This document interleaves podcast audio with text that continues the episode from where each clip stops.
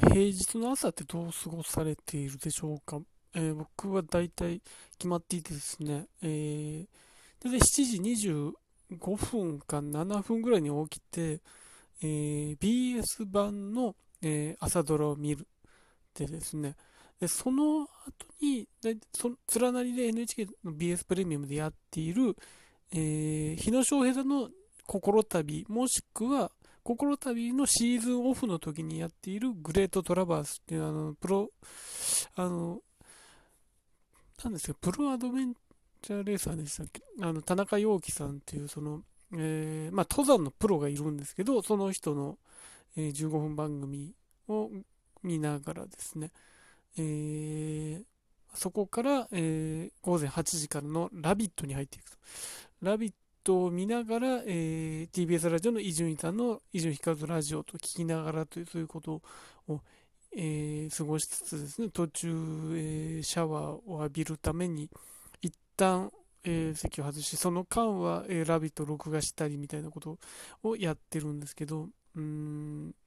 だから今日も、えー、そのいつも通りラビットを見てたわけですね、午前8時台に。で、そのラビットが、えー、CM に入った時に、えー、ちらっと E テレを回したら、あの、もう久々ですね、久々にテレビを見て、目を疑うというか、目を疑うとか、もう二度見三度見するというか、そういう久々だなって思ったんですけど、その、慎吾ママと慶喜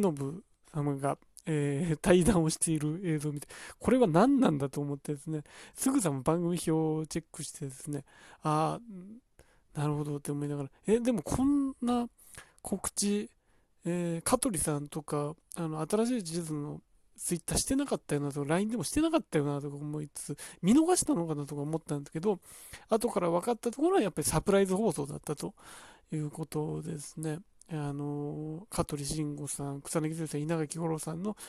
出ている、えー、番組、えー、がですね、あの、今日の E テレの朝の8時台に急に放送されたという悪い子集まれってタイトルのですね、まあのー、まあ、感覚としては、えー、いろんなショートコーナー、えー、いわゆる子供向けの番組なんですけど、それに見せかけたこれ明らかに大人狙ってるんじゃないかっていうものが入ってるっていう、まあ、あのかつてのですね、え香取さんがやってる少年図の香取とか、あるいは、あの90年代設計したウゴゴルーガとか、えー、あるいはあの良いこっちとかですね。で最近で言うと、えー、あのチャンネルとかそういう味わいのものなんですけどこれを、えー、本流である本来パロディされる側である E テレがやるというしかもこの3人でやるということがですねあすごいなってとうとうやったなと E テレすごいもの始めたなっていうことでですね。あの、まあ、しかもこの仕掛けで、あ、なんで見逃してるって人が多い中で、この今日の夜に再放送があると。今日の19時25分に再放送があるっていう。むしろ多分この、来週の放送枠とか見ると、むしろ多分この19時25分に見てもらう目的がありつつも、そのサプライズとして今日の朝いきなり流すっていう、そういうやり方だったんじゃないかなって思うんですけど、まあ、あの、言ったらしかも今日新聞の休刊日なので、あの、その番組表で確認することもできないっていう、番組を見てない人も多いみたいな、まあ、あの、そういう人もいるだろうって、なんかそういういろんなことがあってのこのやり方にたどり着いたんじゃないかなと思うんですけど、うーん、まあ、で、最後のスタッフロール見ると鈴木治さんがいて、みたいな、あ、まあそうだよなって、こういう、なんだ、ろうな、この、この3人と組んで面白い企みをするっていうことは、には、やっぱり鈴木治さんなんだなとか、そういうこと、いろんな理解をしながらですね、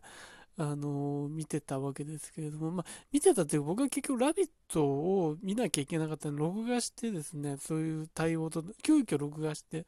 えー、そうですね、開始 8, 8分ぐらい経って気づいたんでですね、慌てて録画してみたいなことで、この慌てて録画っていうのも久しくやってなかったなと思いつつも、あのー、まあでもこれがやっぱり、なんだろうな、地上波のテレビを遊ぶってことだなっていうのを思ったんですね。うん。でやっぱりこのなんだろうな。朝にいきなり流してで夜にの再放送あるんで見てくださいっていうのって多分できるのって E テレだけじゃないですか。そのあのなかなか民放でその枠を割くのが難しい。その枠が割いてある時点であ何かこれ仕掛けてんだなってわかるじゃないですか。でも E テレだとわからないっていう、E テレだと油断するっていうことがすごくあるので、まさかここでやってくると思わないっていうのがあるんで、で、この、でも、あの、いつもこの、レギュラー放送と再放送っていう枠が割と柔軟にある曲だっていうこともあるので、だから、ああ、これやっぱり E テレじゃなきゃできないことだなと思いつつ、じゃあこれが例えば、あのー、例えばこの3人と、おさむさんで、じゃあこれ配信でこういう遊びをやりましょうってなった場合に、果たしてこういうことになるかって言ったら多分そうじゃないわけで、あのー、なんだろう、YouTube で例えば配信しましたってなった場合、あ、しまってやってたなって思っても、それが後々見ることができるっていうのは多分その形式上わかるじゃないですか。ね、あと多分 Amazon プライムとかでやっても多分そうですよね。うーん。そう考えるとやっぱりこの地上波の E テレの朝っていうしかも平日っていう夏休み中でもないっていうこういうもう油断に油断を重ねる視聴者がいるところで偶然出会うっていう偶然出会った時の驚きっていうのはやっぱり地上波でしかできないわけですね。でしかもそれを成立させられるのは見て見てすぐ分かる。見てすぐすごいことが起きてるって分かるキャストじゃないと無理なわけじゃないですか。でしかもある意味その事件性を払う。ね、その、なんだろう、今テレビの中でいっぱいやってる大物であって、大物であってもやっぱりびっくりはするんですけど、さらにその上のびっくりを重ねるためには、今そのテレビの中でレギュラーをやってない人の方がよりびっくりできるわけですね。レギュラーをやってないのに、見てすぐ誰もが分かってびっくりできるって多分この3人しかいないんですよ。香取さんと稲垣さんと草薙さんしかいないんで、で、当に全ての条件が揃った上のサプライズだったんだなっていうのを分かってで内容もやっぱりすごいしなんか僕そのさっき言った歴代のあの子供番組に見せかけた大人に向けたショートコーナーがバシバシ来るその番組っていうのがすっごい好きでそれこそ子供の頃からそういうものをちょっとなんだろうな好きで見てたみたいな部分もあったので、うん、あ、この味わいだって思いつつ、で、やっぱり、なんだろう、その、少年図の香取もそうなんですけど、あの、結局、スマスマで見せてた、あの、3人の番組、あるいは今、あの、アベマで見せてる番組っていうのは、やっぱりそれも、あのまあ、スマップという人たちの笑いの表現力なんですけど、やっぱりそこはやっぱり、なんか王道の笑いじゃないですか。その、王道の笑い、いろんな人を笑わせられる笑いなんだけども、でも、あのこの3人ができる引き出しの中には、分かる人には分かる世界、分かる人には分かる笑いっていうのをやっていた部分もありますし、で、そう考えると、そういうものを久々に見ることができたっていうのは、すごく嬉しいなって思って、E テレは実はそういう笑いをちょくちょくやってるんですけど、そこにさらに、えー、民放を支えた頭脳である鈴木治さんがやってきて、さらにそういう笑いの経験値の高い3人でってなってくると、で、このチームだけでやって成立してるかってそうじゃなくて、やっぱりそこにその E テレの笑いの系譜みたいな、とんがった笑いの系譜みたいなものがあって、そういうものが混ざり合ったことによって見たことのない世界が生まれる。そういう過去のその子供番組、ある意味パロディ的なものがありつつも、でも E テレだから本当に子供に向けたものも入ってるっていう、なんか、これはいいなって思って、でしかもコーナーの組み立て方とかするとどう考えてもレギュラー狙ってるじゃないですか。多分この、えー、今週来週って多分終わらないものでこれすごいことになるだろうね。これ本当にレギュラーで始まったらそもそもその誰もが待っていた多くの人が待っていたこの3人のレギュラー番組っていうのがどん地上波に欲しいって思った中でまさかこんな形でしかもあの見たいものを見せてくれているっていう感じがするのでなんか全てを発揮しているあの3人の皆さんのあのそういうやっぱり僕は皆さんに見たいのは、なんだろうな、ドキュメントなものもそうですけど、やっぱりこういう笑いの部分だよなっていう、しかも、なんだろうな、こういう演技力とか、そういうセンスとかがふんだんに入ってる。しかも香取さんアイディア出してるっていうから、多分その香取さんのセンスも入ってるし、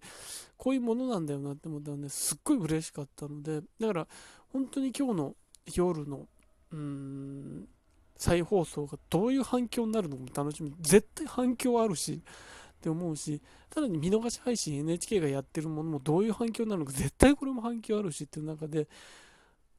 再びこの3人が、あの、3人のことずっと見てきた鈴木おさむさんと共に、あの、新たなものを、しかもこの地上波というメディアでやるっていうことの、やっぱり、その、いろんな、その Amazon プライムとか YouTube とかでやってきた、今までの人たちと組んでやってきたものも、やっぱりそれはファンの人待ってたものだと思うんですけど、やっぱりこの地上波でっていう待ってたもの、やっぱり期待が全く違うし、